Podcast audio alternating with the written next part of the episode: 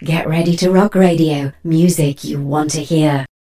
Well, let's bring the story up to date because in the past 12 months, I think the Dan Reed Network is the gift that's been keeping on giving, Oh, really, yeah. because you've done um, a couple of tours in the UK and you've been recording this new album.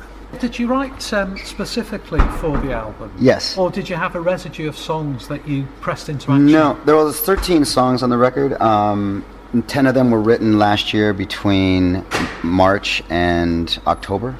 So the 10 of them were written as all for this album. One song was written by a Swedish artist from an island called Gotland, a song called Reunite. And I kind of reworked it a little bit for DRN, changed some lyrics here, there, and some melody stuff, but primarily that's their song. And then um, a song called Heaven and Sharp Turn uh, were written uh, about 12 years ago, I guess now. Back when I was during uh, going through a very dark period in my life, the one that classic rock seemed to focus on. um, yeah, so those songs were written back then. Um, they were both songs that the network heard and liked and said we should do something with them. And Rob Daiker is a co-writer of Heaven, so he, now that he's in the band, it felt like, oh, this is a DRN song then because it's written by one of the band members and myself. So, so that's it's fa- As I fantastic. said in the Mm. review, that it actually connects with the 80s, and I think the whole album does. Yeah. But it moves the story forward as well. I think that's what you wanted, Dan, isn't it? Really, you didn't want it to be too retro. Well, the thing was, is we wanted to pay respect to our history. Um, the fact that we were considered this funk rock band is always in the back of your head.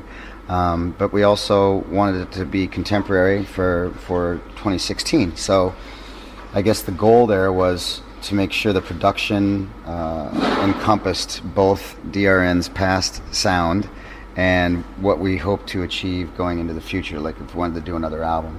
And so what we did is we didn't use a lot of effects. We used just dry amps, um, Brion plugging directly into them, and a lot of keyboards. We brought, especially in Sharp Turn, and and just really, I think the theme, uh, thematically, we tried to make sure that we focused on what we are as human beings now in our lives, as opposed to trying to relive the glory days and sing about, you know, going out and partying or getting laid or whatever that stuff is that you sing about when you're 25, 24. Now, we mentioned in the review as well that this album might be seen by some Hmm. as a natural extension of your solo work. Yeah, I've Were heard you- that. Were you mindful that any new album could be construed like that, really? And for example, um, I mean, in the 1990s and beyond, you've Hmm. had more of a musical output than the rest of the guys because you had your solo album. As far as- as far as releasing stuff, yeah, possibly, So possibly. you've kept your hand in, really, like that. Hmm. Um, a greater output of albums. Um, and of course, you've always been the chief songwriter. But Yeah. when you made the album, Hmm. were, were you thinking like that at all? Or, or is that something you've heard subsequently? Well, I was consci- conscious of trying to not have it sound like my solo stuff. I think my solo music was much more chilled out and laid back, um, more internalized uh, production as opposed to external big sound. Um, and with the network, we said, you know, this needs to be something that we feel good about playing live on stage. And DRN live has never been tame. You know, we're always just throwing 110% out there. And so when you play a song, even like a song like Rainbow Child, or on this new album, there's a song called "Be There with You," which is very similar to kind of Rainbow Child, even though it's down tempo and kind of mellow and could work on one of my solo records. Um, we tried to give it a big sound, you know, with the drums, the kick snare, hi hat, um, Melvin's bass playing of course, and then Brion's unique guitar playing always adds another flavor to stuff that I've never can do on my demos or my solo work. I hope it, still sounds like DRN, um, but I can't deny that uh, thematically, it's definitely an extension of what I've been trying to do with uh, my last three solo albums, which is sing about not so much relationship stuff, sing more about, well, it could be about relationships, but not about uh, male female or male male or female female.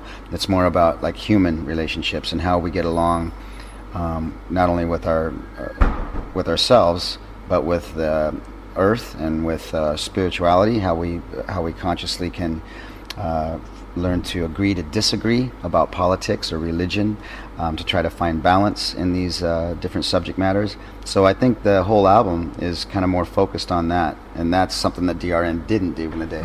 We'd have one or two songs.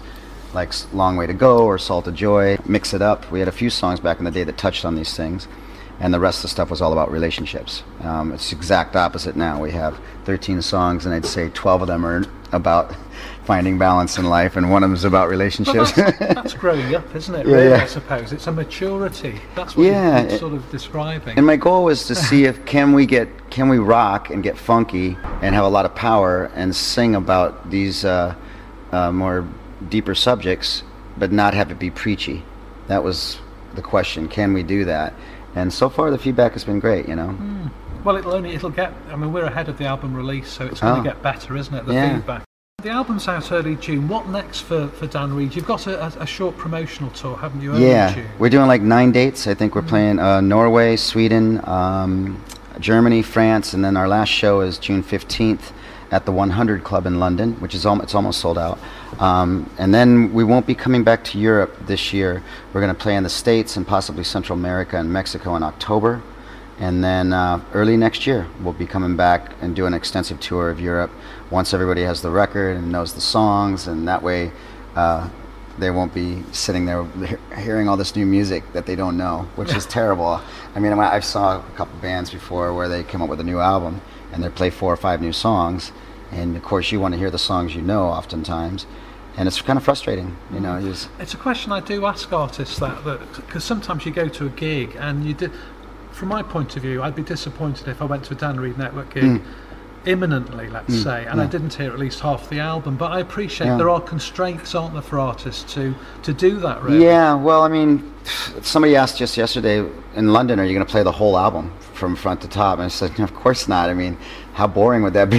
Just like here, here's the whole new album. And I know some bands do that, but we really like celebrating. It's quite immediate though, Dan, isn't it? It's uh, you know, it, it It doesn't seems- take much to get into. Yeah, which is. I think I I like infectious music, Mm. and I don't know um, the true test of it is if you get sick of it right away.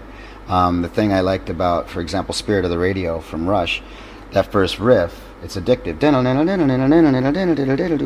Bam, and the drums come in, and you go, I love this right away. But you can listen to that song now, um, 25, 30 years later, whatever, when it was released, and and still it feels fresh and new and that's something great. You can't say that about s- other, some other artists where you're like, I heard that song so many times when it came out. I, I'm, I'll be happy if I never hear it again. So I hope this new DRN album is uh, something that can stand the test of time like that. I think, well, personally, I think it will. It, it, it looks back, but it looks forward. Hmm. And going back to something we were saying before about, um, you know, your sort of input in the album. I mean, mm. presumably the next album, mm. there must be a next album. No, we hope so. Yeah. Yeah, that maybe um, it will be a different process as well because Yeah. you know you're playing together now. Yeah. You've you've got views, haven't you? And maybe the, there'll be more of a distance between mm. your solo stuff and the, the yeah, network stuff. I think so. I think you're absolutely right. And you know, Rob didn't have a lot of influence on the writing for this album because he was he was completely swamped and busy last year. But I see Rob, Brion, Melvin, and I really getting together more, and especially during jam sessions at sound checks. Oftentimes we come up with ideas there, and I have my iPhone there, and I'm recording the the five you know minute little jam session we have, and oftentimes there's great potential in uh, some of those sessions. So we'll be doing that a lot and that as surely gives you a much better idea than what you were saying about uh, hearing a bus note or a Yeah, yeah. traffic traffic noise. yeah, for sure. Uh, yeah. Look, Dan, thank you very much Oh, indeed. Dave, this is thank you. third time lucky, ah, isn't it? And uh, yeah, thanks a we'll, lot. we'll continue to follow your music, and I really do appreciate you taking Well, time. and I today appreciate to you spreading the word about the new and album. best of luck with the album. I'm, I'm sure it's going to go down Oh, brilliantly. thank you. Okay. This is radio for the internet age. Get ready to rock radio.